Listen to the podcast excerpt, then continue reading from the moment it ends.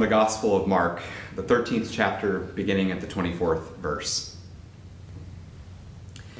But in those days, after that suffering, the sun will be darkened, and the moon will not give its light, and the stars will be falling from heaven, and the powers in the heavens will be shaken.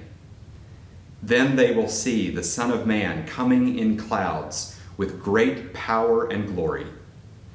Then he will send out the angels and gather his elect from the four winds and from the ends of the earth to the ends of heaven. The word of the Lord. Thanks be to God. I would speak to you in the name of God, Father, Son, and Holy Spirit. Amen. Well, friends, this is our uh, last day to be together, uh, my last day to be together with you in this virtual format. Again, I just want to reiterate I'm deeply honored to participate in this remote way uh, in the Lenten preaching series, which is uh, something I've been privileged to be a part of in the past and uh, think so highly of. It's, it's nourished my own uh, spiritual life uh, over the years. So uh, I miss you, I miss being there in person, and I look forward to the time that we can be reunited. May God bless you, the Cathedral Church of the Advent. you're very much in my heart in these days. May God give us all uh, a blessed Holy Week uh, together, even as we're physically distant from each other. Well, during Holy Week, as he moves slowly, inexorably toward the cross, Jesus talks at length with his followers. And shortly after his symbolic judgment on the temple, which I preached about on Monday, and his debate with the Sadducees about the resurrection of the dead, which I preached about yesterday, Jesus goes into a long discourse that has often been described as a little apocalypse, a little miniature version of Revelation, uh, right there in the middle of the gospel in chapter 13. In somewhat cryptic terms, Jesus looks ahead to what will happen in Jerusalem after his death and resurrection. And he says this He says, When you see the desolating sacrilege set up where it ought not to be, then those in Judea must flee to the mountains. The one on the housetop must not go down or enter the house to take anything away. The one in the field must not turn back to get a coat. Woe to those who are pregnant and to those who are nursing infants in those days. Pray that it may not be in winter. Now, it's notoriously hard to know what Jesus is referring to here. Um, it could be that he's predicting the way the zealot fighters occupied the temple in the lead up toward the sack of the city in, in AD 70. Um, it could be that he's thinking of the time when Titus, uh, the Roman general, after the successful siege of the city in the year 70, as the temple is burning, he peers into the Holy of Holies, the place where no unbidden human eye should ever look regardless, whatever the case, Jesus tells his followers that there will be a yet more momentous event even than that. If you thought the sack of Jerusalem was apocalyptic, he seems to say, wait until you see what comes next. And that brings us to our passage for today. In those days, after that suffering, the sun will be darkened, the moon will not give its light, and the stars will be falling from heaven and the powers in the heavens will be shaken. Now, with those words, Jesus' perspective seems to shift. He's looking past the destruction of Jerusalem now to a time after that suffering. He's looking ahead, many readers have thought, to the conclusion of history and the end of the world. And the first thing he sees and tells his hearers about it is that it's going to involve a cosmic cataclysm. The sun will go dark. If, if, if you're anything like me and you found the solar eclipse in 2017 a little bit eerie, can you imagine what it would be like to see the sun's light dimming until it finally goes out altogether? It's terrifying. The moon will cease to shine, Jesus says, and the stars will fall as the powers in the heavens are unsettled and displaced.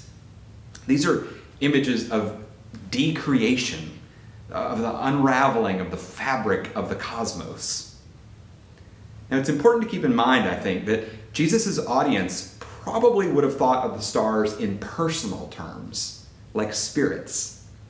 Think of how Satan and the demons fall from heaven is described in terms of the falling of the morning star, for example, in Isaiah.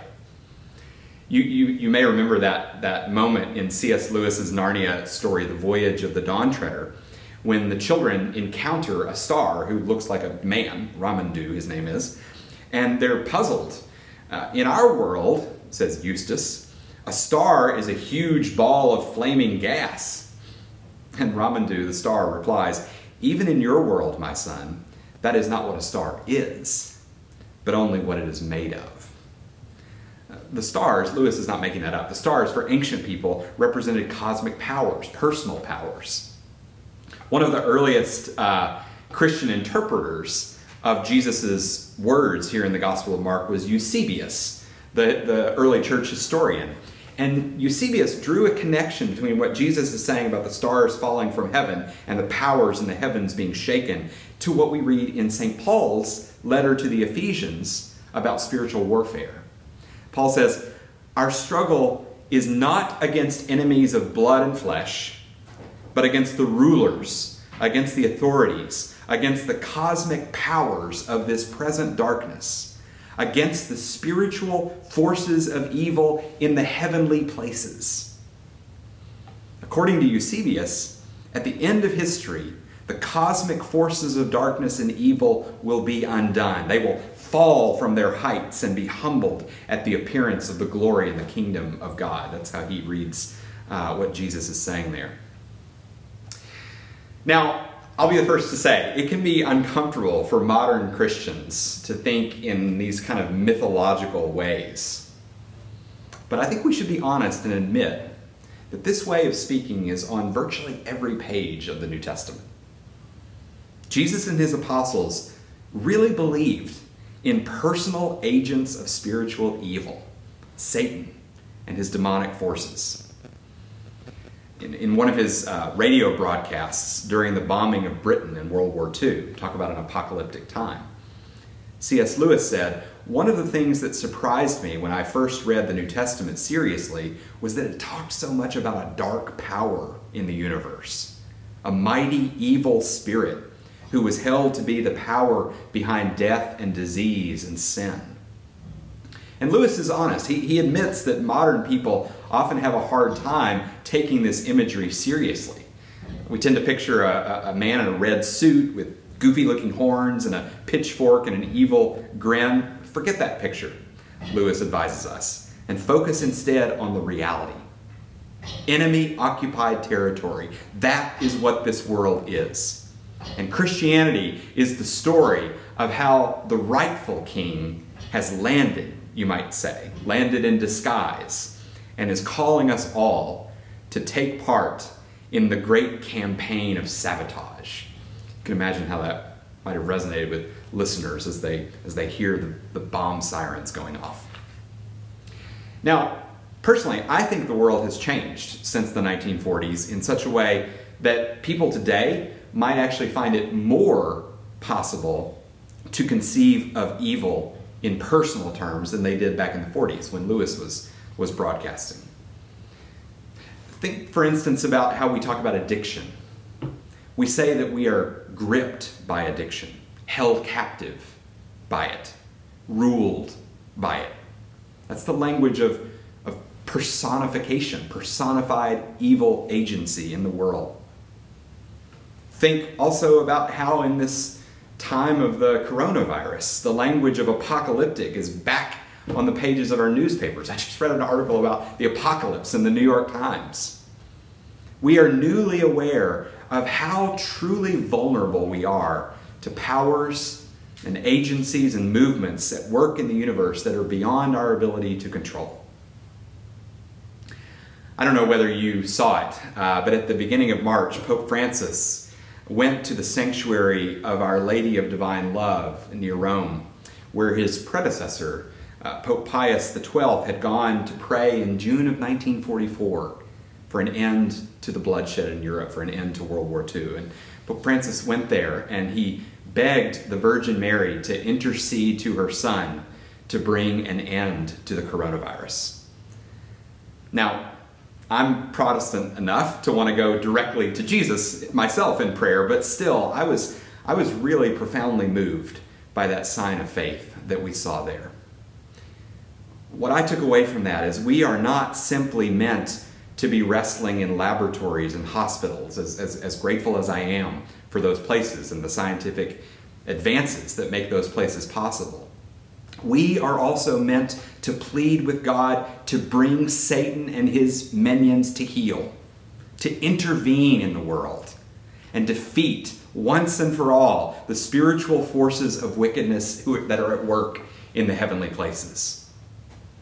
And what is the outcome that we're ultimately praying for?